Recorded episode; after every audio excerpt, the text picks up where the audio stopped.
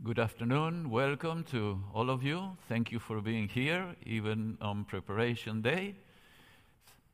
And uh, I want also to welcome all those that are at the present time watching uh, our presentations, and also those that will be watching uh, throughout the upload system after we are done. Today we come to the end of our seminar.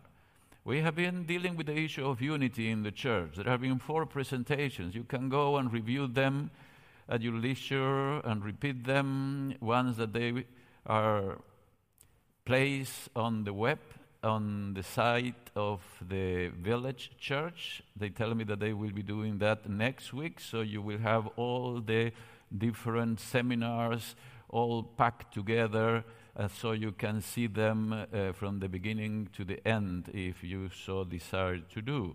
Our seminar was on the unity of the church, in a special way, the unity of the Seventh day Adventist Church. We had four presentations. In the first presentation, I shared my own personal life experience with the unity of the church, that in a very succinct way, it was an experience of almost perfect, as perfect as you could uh, perceive as a child and as an adoles- adolescent. Um, back in those days. I saw a church united, all pastors, all teachers, all members, all thinking and doing uh, and experiencing Christianity in the, sa- in the same way. There were two churches. One church was the Catholic Church, the other church was the Adventist Church. The true church was the Adventist Church because we follow the Bible. The Catholic Church were, was not the true church because they followed tradition. That was my perception. Then in my life, I came to little by little, as I grew, I moved, I came here, I taught at the seminary began to learn that there is not such a thing as an Adventist unity, as there is not such a thing as a, a Christian unity. So there is a state of disunity uh, in order to I mean, and when I am talking disunity, I am not talking disunity in a local church because one member is mad with another one because of the color of, uh, I don't know, the drapes uh, or whatever. Uh, I am talking about serious divisions. Uh, even when we are all united and we love each other and we embrace each other, or we embrace back in the time uh, pr- prior to the pandemic, uh, but even when we were a united congregation, we will not, we were not and we are not united in the way we think and we, and we believe, I mean, in terms of our relationship with God. That's the dis- disunity. And so, in order to actually deal with that, we went through the history of Adventism and the history of Adventism also reveal that Adventism began with a strong unity, a unity that came from the discovery of a complete system of truth in the Bible, and that propelled them into mission, and that mission required organization, and that was the reason why we became a church because we have a mission, but the mission came because we have a message, and the message was because we discovered a system to bring all the teachings of the Bible together, and that had a great, great power that motivated our pioneers. But then, with the passing of time, laziness came, new generations, they came into the church through a cultural experience, but without going to study the Bible, discovering the principles or pillars of the Adventist faith, and they began to do something that we do these days very easily, which is cut and paste, cut and paste, cut and paste. You read something, you put it in here, you think this is the truth, it comes to you, and then you preach about it. Cut and paste, but not going to the Bible. So the Sola Scriptura principle, little by little, began not to be denied officially. We, oh yeah, only the Bible, only the Bible. But we don't read the Bible, so it cannot be your authority. That's what happened. Then, in the third presentation, what we did was to go to see what happens when we read the Bible, why we read it in different ways, why Christians read the Bible in different ways. And so we discovered that we work with what we have already treasured in our minds. And then when we read, it's a combination of what we read and what is in our mind, and pop, it, our, our, our mind just works like that, like you need input to the computer and the application and the two together makes a product the same way our minds work. So, what we understand, what you understand, is different because you have an experience that is different. So, whoever is listening to me will understand what I am saying in different ways. So I have to be as much clear as I possibly can so that I will give you the presuppositions that you need to have in order to understand what I am trying to do. That is why I actually I am doing this review. But let's move on. In, uh, and so, these presuppositions, we said that there are a lot of presuppositions, but there are some few presuppositions that are very broad. And because they are very, very broad, they are very influential that shape the way in which we think, and it is at that level that Adventists began. Those presuppositions for the Adventists were the Sola Scriptura principle, and then what they call the pillars of the faith the sanctuary, the Sabbath, the three angels' messages, the law, and the non immortality of the soul. Those five basic biblical teachings that are broad in reach and that are always present when we try to understand the scripture and what God has revealed are the presuppositions on which, in which they build. Then we discover that Christianity, from the beginning, before we came into the scene of Christianity, interpreted all these ideas from philosophy. And those philosophical interpretations are completely in the opposite side of those that are in the Bible. We will review those things in this presentation. Then, in the fourth presentation, yesterday, we went to see what happened in the Christian world and how these presuppositions were taking, taken from uh, philosophy, Plato and Aristotle, by the uh, first. Uh, in the first uh, century, second century, by the so called fathers of the church. And then they began to uh, understand Christianity in that way, and little by little, what we call these days as the Catholic Church began to develop. Although the Catholic Church begins in the fourth century, this process began much earlier even in the time of Christ, when Paul was writing, these ideas were entering into the church, and the apostle was trying to uh, steer Christians clear from the uh, infringement of those ideas into the Christian community in the Bible. So, today, what we are going to do is to give you a very succinct way as a way of introduction of how this works, the sola scriptura, when we apply these principles uh, to the interpretation of Christianity and to the interpretation of um, Adventism. In a sense, when we apply the sola scriptura, uh, sola scriptura principle to uh, the Bible, we are bringing the unity or allowing the unity of Christianity to occur. So, this is not just the unity of Adventists. What happens is that in Christianity, only today, only on Christianity today, only the Adventists are claiming to build on the sola scriptura. The evangelicals may claim that, but if you go to ask the theologians, the theologians will tell you, well, no, we do not do it only on the basis of the Bible. It is not possible to do it. And you know they are right. If you want to be an evangelical, you cannot do it with the Bible and the Bible only. You need philosophy. Why? Because the Protestants never changed those presuppositions they continue to build their theories on the basis of uh, philosophy. But if you want to be an Adventist, you can do it.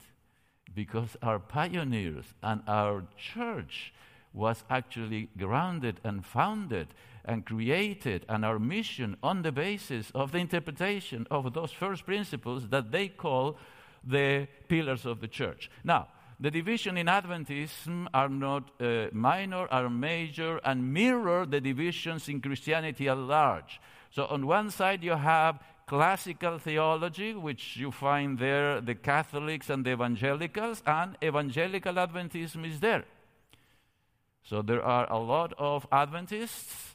I think that there is a, a great majority by these days because there has been like a century in which this process has been going, in which the, the, the, central issue for most of those Adventists and leaders is justification by faith, salvation, worship, and that's it. And they arrive to those ideas with, you know, kind of reading here and there in the Bible and reading a lot of things about these things in, in theology. And so that's the way they they believe. The problem is that these evangelicals are building, the theology of the evangelicals are building on the presuppositions of, that come from philosophy that they just cut and paste from the Catholics.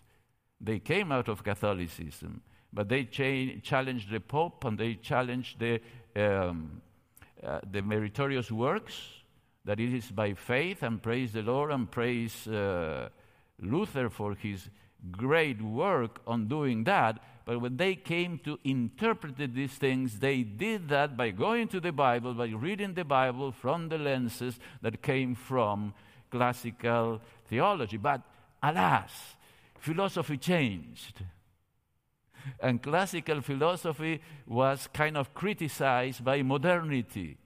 And so modernity ca- came with, for instance, the uh, doctrine of evolution instead of creation. Before, all scientists, together with the church, they believe in creation. But then, in the 19th century, 1848, evolution came. And so, philosophy began to change. And there are a lot of things that change. And so, modern theology, progressive theology follows. And we have progressive Adventism as well.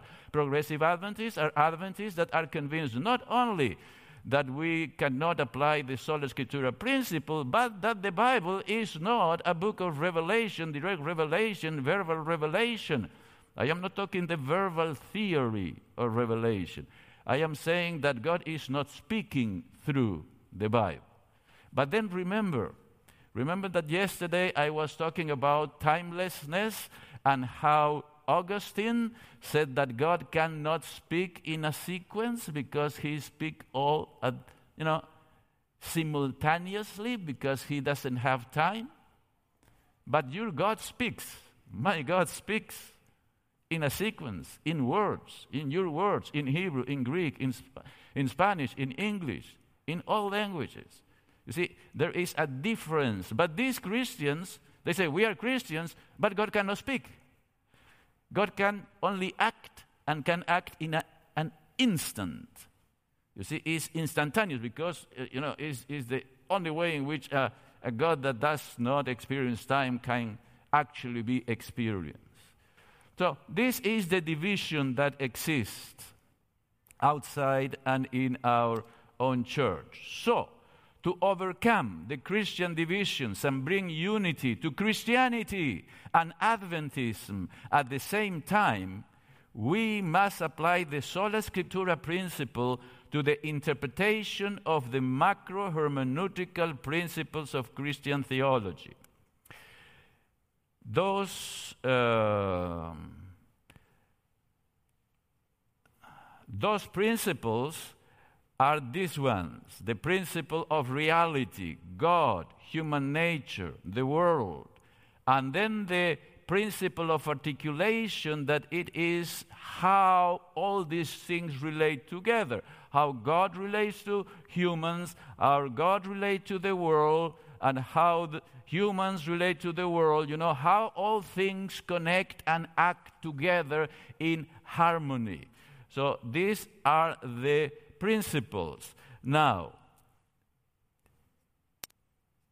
the Protestant Reformation has never been finished because Scripture has always been under the rulership of philosophy.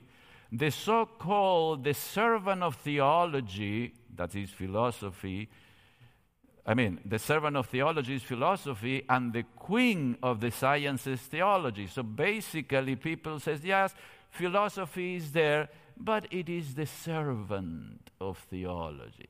So theolo- uh, philosophy just does what the queen wants. Yes, of course. But when the servant dictates the principle of interpretations to the queen, who is the queen? If the queen cannot interpret by herself but has to follow the dictates of the servant, actually the servant is the queen. So, to free theology and Christianity from philosophical slavery, we need to apply the sola scriptura principle to the interpretation of the first principles. Now, when the pioneers discover, I mean, experience the great disappointment, the next day they came to the realization that what was supposed to happen in 1844 was not the coming of God, Christ, to earth, but it was the passing of Christ from the uh, in the sanctuary from the holy place to the most holy place, an historical event in heaven. That's impossible for Christian theology. God cannot do that. There is no heaven, we already saw that. God does not experience time, so there can be no such a thing. That's for you, Adventists, a clear explanation why nobody else actually believe in the investigative judgment. It is just impossible. The presuppositions does not allow for such an event to be real. It must be an illustration of the salvation and the glory of God and the justice of God and the love of God, but it cannot be understood as an actual real event. For us, it was. And it is a principle is at the foundation of what we believe. It is what started out the discovery of the pillars of Adventism and of the complete system. So, this idea in itself, the pioneers had completely overturned Christian tradition overhead. It is the complete, uh, uh, I mean, opposite they didn't know this, but this is what they actually have done. And we Adventists have done that without knowing it. And I didn't know that until I ha- had the privilege to study philosophy, discover what they were doing, study, study theology, and see how these things have worked in the history of Christianity. And I say, whoa, look at this. Now, let's move to the next point. When I was doing my PhD at the seminary here, I began to comprehend the monumental consequence, consequences of this apparently irrelevant issue. What is the issue? That when I go to philosophy, not the Bible, when I go to philosophy and I read about reality, I find two contradictory interpretations. I discovered that like three months before coming here to Andrews. Actually, I talk about that in, I think, the first presentation. Now, one says that reality is timeless, static, and the other, it says that they are wrong, the original philosophers, and that reality is temporal, historical. So there you are. What do you do? Philosophers contradict themselves. That's good, right? because I am not trembling there. I mean, this is philosophy. It's more, more or less what's happened with the pandemic now, you know, or, or you have all these experts. I, I, hear people commenting, and they are really, really very disappointed. Disappointed. This commenter commentators because uh, they see all these contradictions. One says one thing, the other says another thing, then comes the politician, the politicians go uh, with this kind of advice, the others go with the other kinds of advice, and science that is supposed to be exact is not exact. In philosophy, that's what I found. So, is reality timeless and historical? as tradition teaches, or is it temporal and historical as contemporary philosopher might, uh, Martin Heidegger suggested?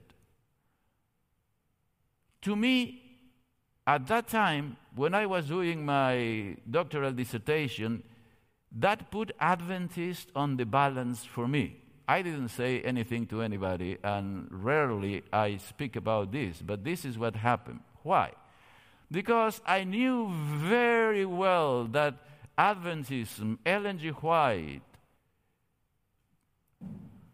understand Christ and Christianity as history. That's obvious.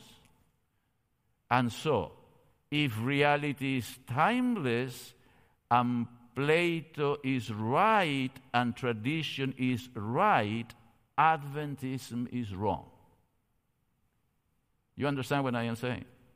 Because investigative judgment cannot be. I mean, if I believe that, that if I believe that reality is timeless, Lord, I cannot actually, unless I have some problems in my mind, go the other way because this is a clear contradiction of terms.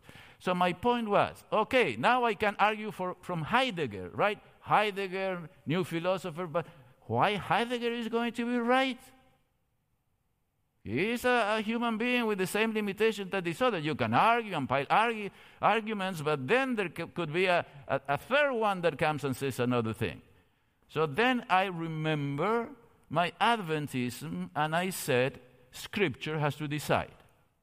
So I wrote my dissertation on this point, on what Moses says in Genesis 3:14 and following, and through doing that, I arrived to the satisfactory conclusion that in this particular passage that all theologians agree is the place where the Bible speaks about reality but they say the Bible speaks about reality, but that reality is explained by Plato.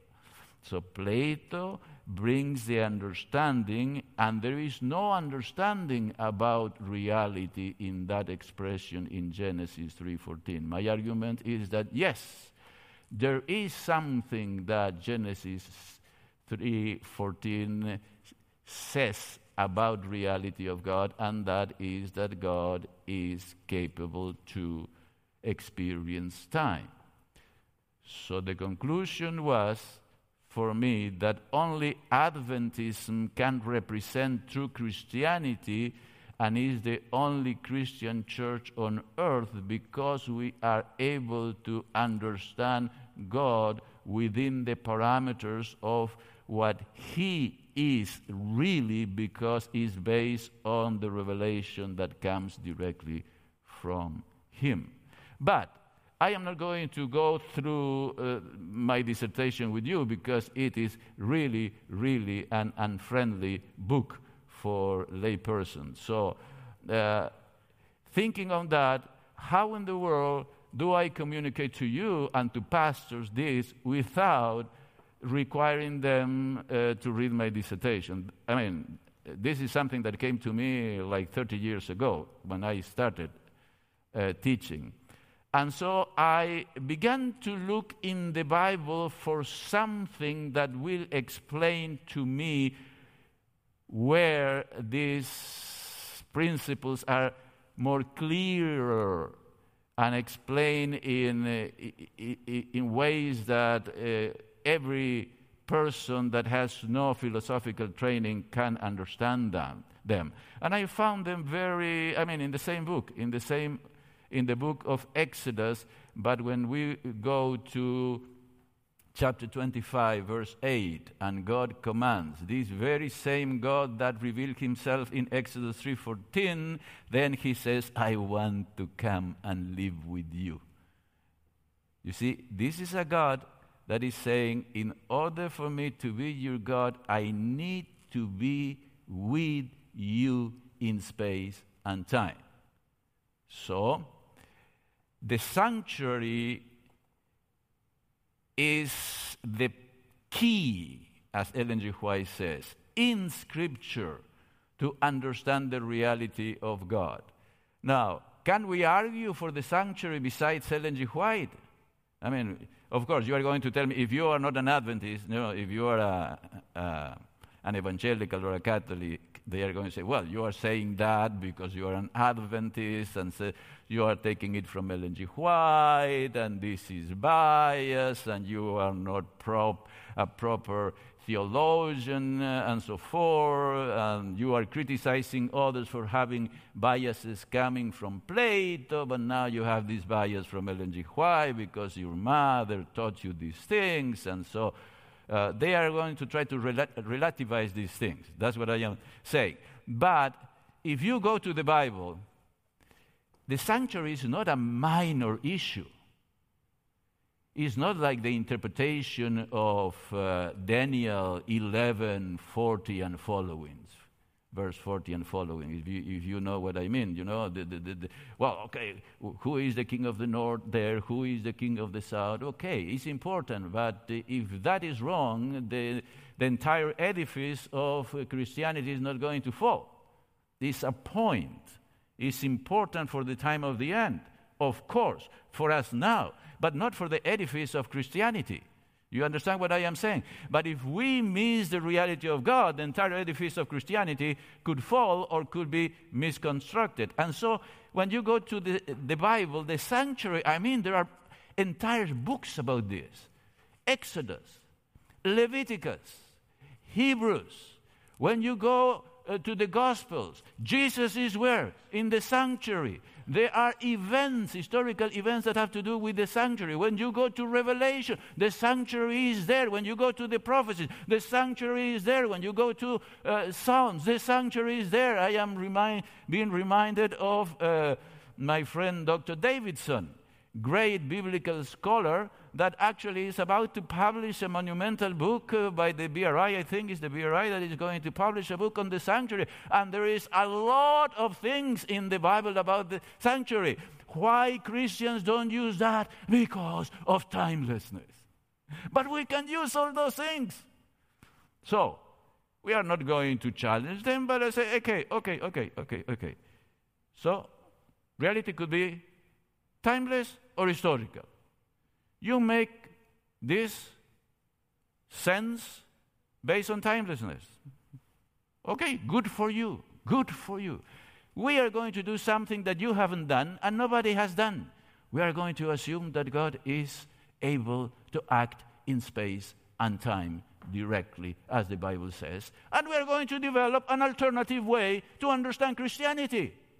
By the way, we are in postmodernity and postmodernity is free to new interpretations of anything. You can make your own private interpretation, and everybody says, okay, uh, good for you. You are right. Okay? So we as Adventists say, we as a community believe that the Bible is the Word of God, and we are going to develop an understanding of Christianity on the basis of the clear presuppositions and structures as God revealed them in the Bible. The sanctuary, big thing, big thing, is not more important than the cross. No, it is not. It is the center of everything. But there is a lot of information about the sanctuary, and the sanctuary and the cross belong together and you cannot understand one without the other, which tells you that there are connections. And there are connections that are made in the text and not that we bring to the text. So that's some of the things that we need to have in mind. It's extensively addressed in Old Testament and New Testament. Besides, we as Adventists have the testimony of uh, Ellen White regarding these things. So there it is, a complex stru- structure connecting many parts, extensively addressed in the Old and New Testament, and the testimony of Ellen G. White. Now, let's go to the sanctuary and follow with me a little bit how to look at the sanctuary. Because when I speak about the sanctuary, you and those that are viewing this uh, through streaming and YouTube video will, if you're Adventist, think on the doctrine of the sanctuary. I am not thinking of the doctrine of the sanctuary, I am thinking of the reality of the sanctuary. Okay? the reality of the sanctuary in the Old Testament and the reality of the sanctuary in heaven. Of course, a doctrine comes out of the, there, and we find those revelations, our reflections on those revelations as doctrine. But the point in here is that there is a reality that is the sanctuary. So, the meaning of the sanctuary is not primarily a building, because when we are talking about the sanctuary, we speak about a building. You know, uh, the court, uh, all the furniture, the most holy, the holy, all these things. Uh, uh, the, the building. But the sanctuary is not primarily a building, but a being, God. The meaning of the sanctuary includes the building, of course, but it's grounded on the being that dwells in it. You see, you cannot understand the, be, the building without the being, but you cannot understand the being without the building because it is in the relationships that this being creates through the capabilities and the furnishing of that edifice that his relationship with us have been developed and understood in the Old Testament and in the New Testament. Now, as we move forward, the sanctuary then is the house of being. I say being just to emphasize reality, but it is the house of God. The sanctuary is the house, is the palace of God. The God of Scripture dwells in a building in space and time. This is the opposite of the Greek interpretation. The God of Christianity cannot dwell in a building because he is timeless and spaceless. They will, through uh, their interpretation and exegesis, say that the sanctuary is a metaphor for the spiritual relationship that we have with God. So, this is a mystical reality that the sanctuary is saying. But it has nothing to do with history or real events that God is doing in space and time. That's the way a Christian that works on the basis of timelessness will interpret these biblical passages. But for us, they are real. For Moses, they are real. God was there. God acted there. God came when the temple was inaugurated. We have that in Second Chronicles and so forth. Now, God is dwelling there, but God is not limited by that. And that's said in the Bible as well. Because as God says, I want to live with you, you will build a sanctuary, and I will live among them, Solomon said when he was praying in uh, Second Chronicles uh, six eighteen, would uh, not even the heavens of the heavens can contain you. How this house is going to contain? So it's not containing God, of course not. But he nonetheless is living there because then Solomon says, when we are, you know, if we behave badly, you know, all prophecies there in that prayer, when we behave badly and we are in, um, in slavery or uh, what is the word, captivity, and we go in captivity, and we will pray toward this house, you will hear us because that's where you are. So, God is there, but God is not limited. So God is able to act, God is able to be with here, God is able to be Christ, and He is fully Christ, fully man, and yet it's not limited by the hum- uh, humanity. Can you understand that? No. I cannot. Do you feel bad about that? No, this is wonderful because that means that He is God. If we were able to understand all these mysteries about God, He will not be God.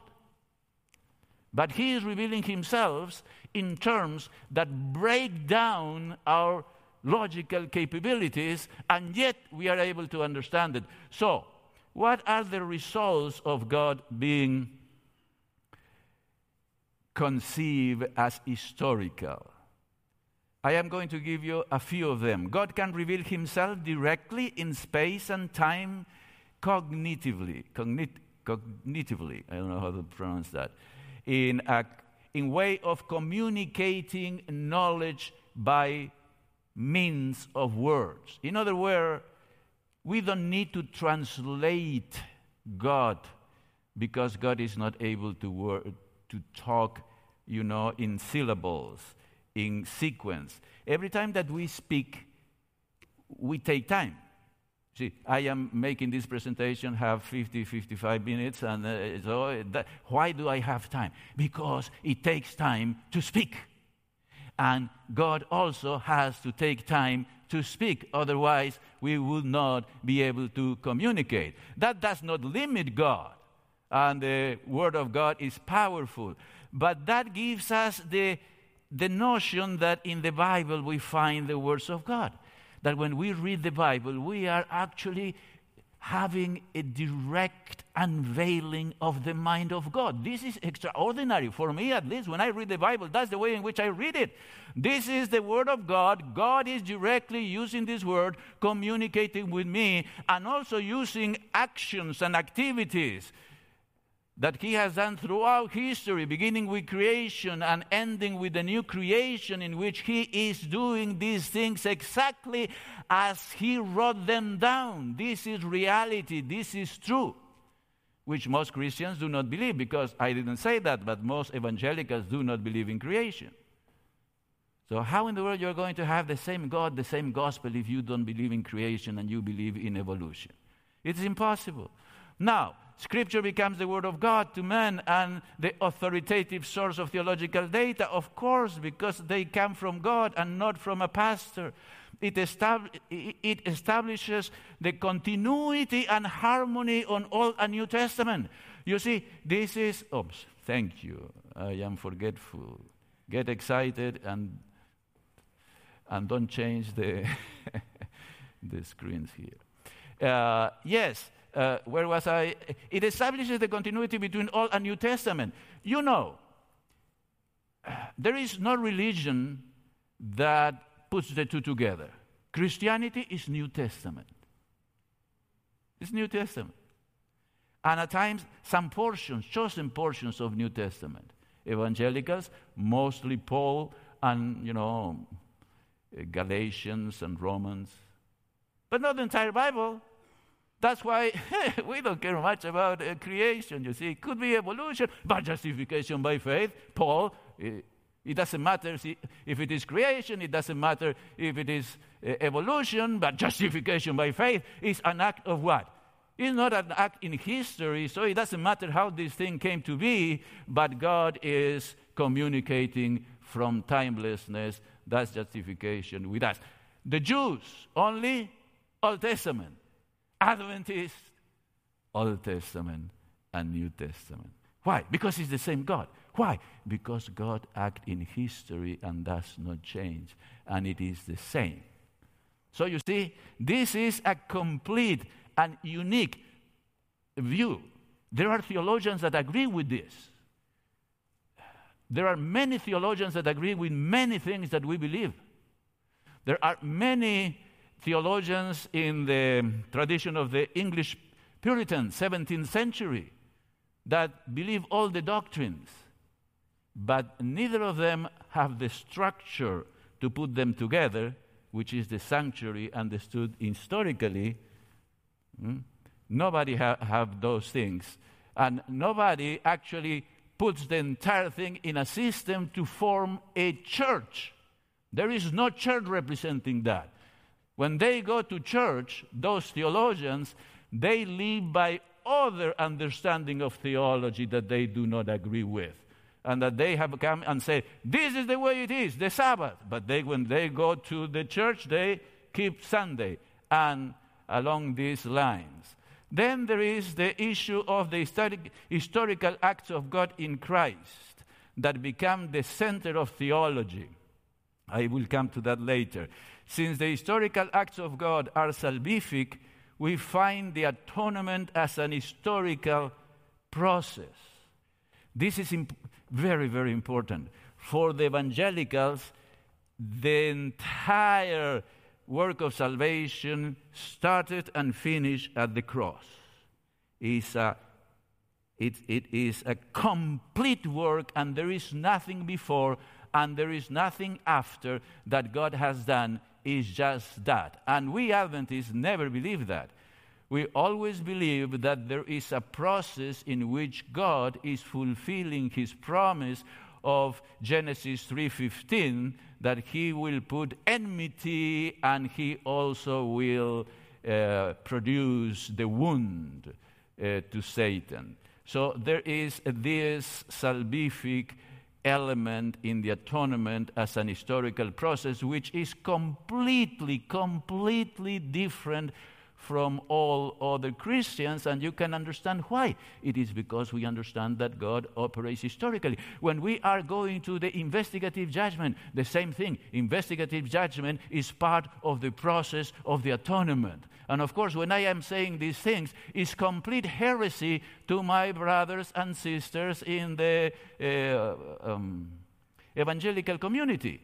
But I'm sorry, but these things are in the Bible, and you are not able to see them because you are coming to the Bible with presuppositions that are not grounded on the Bible. And so we are not going to fight, we are not going to go to a holy war, but we have the freedom to, among ourselves, as Adventists, at least understand these things along these patterns. And then Historicity of God, historicity of God also grounds the uh, histori, historis, the hist, historicist, thank you, historicist interpretation of the prophecies. Nobody else interprets the prophecy uh, through the historicist method. We only have that. But the issue is that our historicist interpretation of the prophecy is only an extension of our historicist interpretation of Christian theology. And you see, the second coming of Christ is just the glorious climax of our historicist interpretation of theology. Now, let me kind of move ahead a little bit here and not read these things, but go to the. Okay, here. This is a um,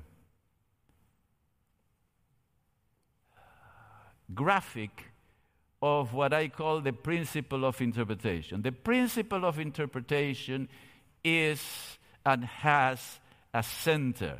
The center is Jesus Christ. But it articulates things synchronically and diachronically, which means reality is very complex. Historical reality is very complex, and there are levels, and these levels are seen in reality, which basically we here represents at least two and even three. One level of historical reality is you as an individual. So there are a lot of things in the Bible that applies to us individually. But then there is another level in the Bible that applies to us as a society, which is the church. So this is another level. So there is the individual level, the social level, and then there is for us in the Bible the level of the angels and heavens and the other worlds, which is the cosmic. And for us, this is a unity. It's a coherent unity. For the Bible is a unity. Heaven and earth, they are connected. When you see the issues in prophecy, the Hebrew scholars will tell us that there are movements from heaven to earth and from earth to heaven. And those things are not possible with the classical view of timeless reality that Christianity has adopted. And so when we are talking about eh, the articulation. We are talking about the articulation that God makes of His salvation and His wisdom and His love and His law and His providence in the entire universe. This is a unity, the unity of the universe. But the unity of the universe does not exist. God is working through the plan of salvation, through the atonement process, to bring all things together to Jesus Christ, to the head in the end of time. That's what is being said even as part of predestination in Ephesians uh, chapter 1, verses 4 to 10. But then, there is always at each moment of history a cosmic, a social, and an individual level. And then God begins to connect things historically with events and with prophecy. And so when we go to the Bible and want to connect what the Bible says or want to understand what it applies to us, we have to go to the Bible, see at what level the Bible is speaking, and then to see how those acts of God, creation, Sinai, the cross, investigative judgment, second coming, how all these revelations and activities of God in space and time and even providence affect to what we understand the, the Bible and to us as we relate to a God that has revealed himself to us in that way. Um, there are some structural components And I am going to go, I mean, I can speak literally an hour on all this. Uh, but when we are talking about the principle of articulation, the sanctuary and God in the sanctuary includes other things together because the sanctuary and God is only God there sitting in the sanctuary with lot of things, you know, and nothing happens. But the sanctuary is a house of, uh, of encounter, and that encounter is the covenant the covenant is the relationship. Think about the sanctuary as a house that somebody is going to have to have a marriage that the Bible speaks, uh, talks about as the marriage of the Lamb that is going to happen at the end. This is the sanctuary. But then we are going to go to the heavenly sanctuary and to the holy city, and we are going to see God there. So there is a covenant, there is a promise. God makes promises to us. I will be with you. And we make promises to Him. We are going to be faithful to you, to your will, what you have revealed.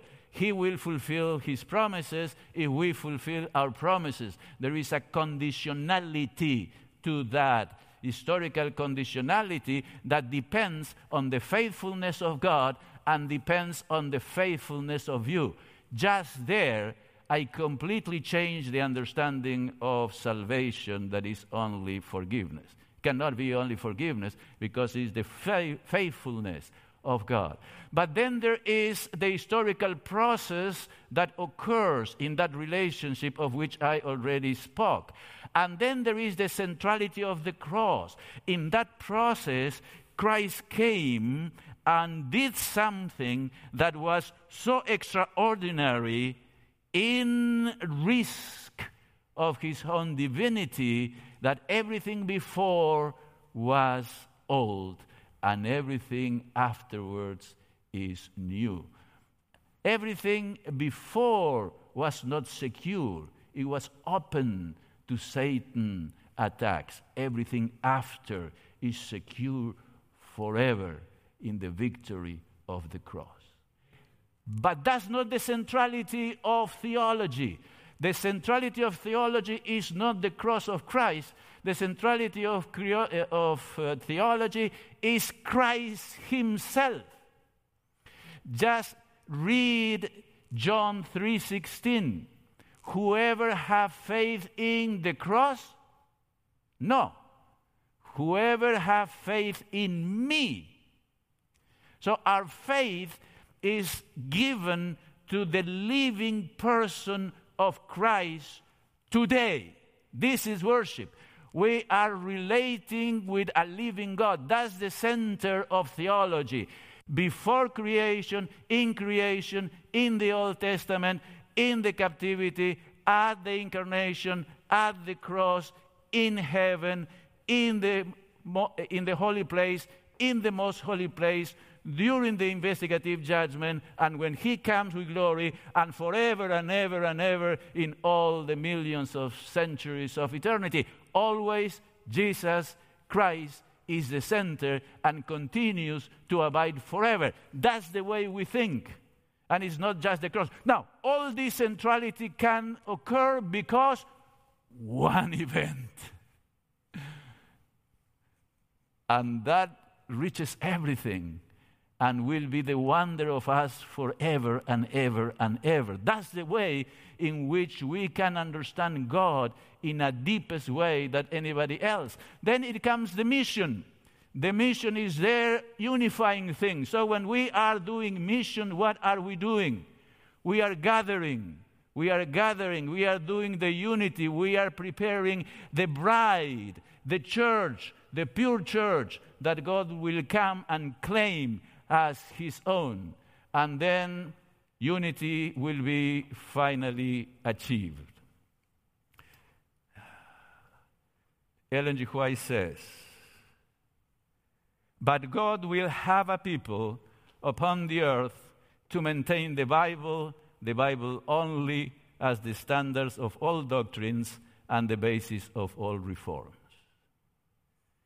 The opinions of learned men, the deductions of science, the creeds or decisions of ecclesiastical councils, as numerous and discordant as are the churches which they represent, the voice of the majority, no one nor all of these should be regarded as evidence or for or against any point of religious faith.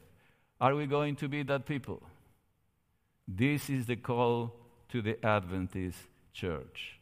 Now, a call to all of us, a call to my colleagues, professors, leaders, in order to bring unity to the worldwide Adventist church and Christianity we need to have a scholarly articulation and a worldwide ministerial and missionary dissemination of the following steps and commitments.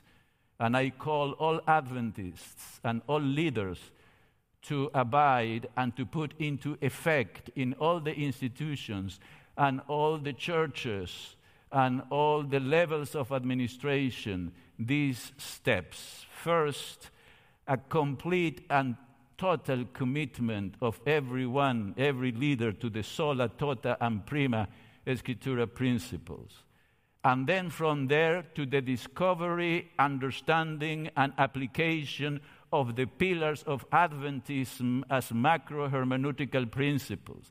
And, with, and united in those two foundational issues to develop, discover, and uh, disseminate the complete and harmonious system of theology and philosophy that it follows from them.